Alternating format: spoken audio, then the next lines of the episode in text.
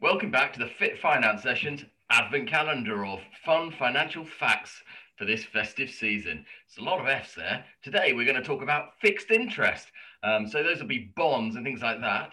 Um, and Tom, he's an expert on all this sort of fixed interest stuff. Tom, what's a fixed interest bond?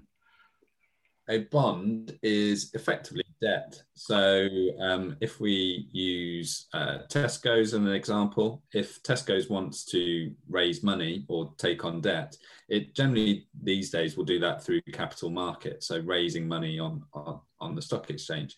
And it does that by issuing bonds.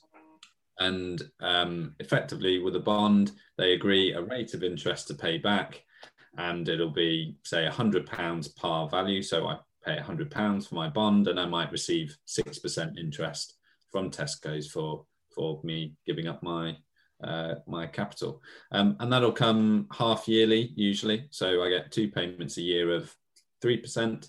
And um, uh, the different levels of risk of bonds depend on who's issuing it. So Tesco's is probably less risk than, say, a Venezuelan oil company. Um, but equally, the UK government is probably lower risk than Tesco's because the government can always print money to, to, to pay back. And that's why you get different levels of interest rates uh, to, uh, to uh, compensate for the risk that you're taking.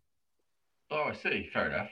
I mean, I would be amazed that Tesco's needs to borrow any money, judging by the queues I saw outside my local branch the other day. Tim, I think Tom has probably alluded to it, but, but there must be some risk to investing in, in, in loans to companies.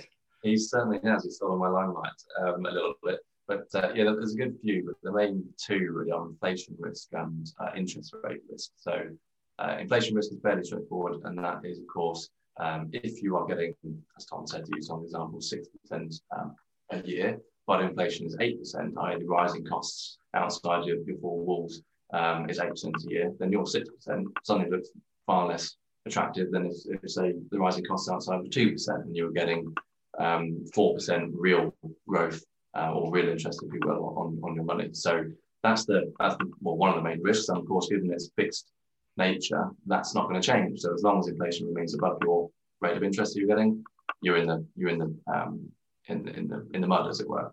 Um, the other one, interest rate risk, of course, you are taking, as Tom said, you're taking some level of risk to get a better rate of interest that you'd hope than what you would do from just having money in the bank. But if general interest rates go up and the Bank of England were to raise the base rate to again eight or nine percent, then this six percent that you're getting suddenly again is is less you know is less attractive, isn't it? Um, and that will drop in, in tandem the, the capital value of your bonds. So if you were wanted to sell the bonds, then you'd be getting much less for your money um, than if you would if, if interest rates, for example, were one or two percent out in the open market. Gosh, they sound quite complicated. Something for an expert and a professional to take care of, I dare say. Uh, thanks very much, chaps. Looking forward to seeing you tomorrow. Perhaps, Tom, you could find some Christmas attire to wear for the next one. Till then, bye bye.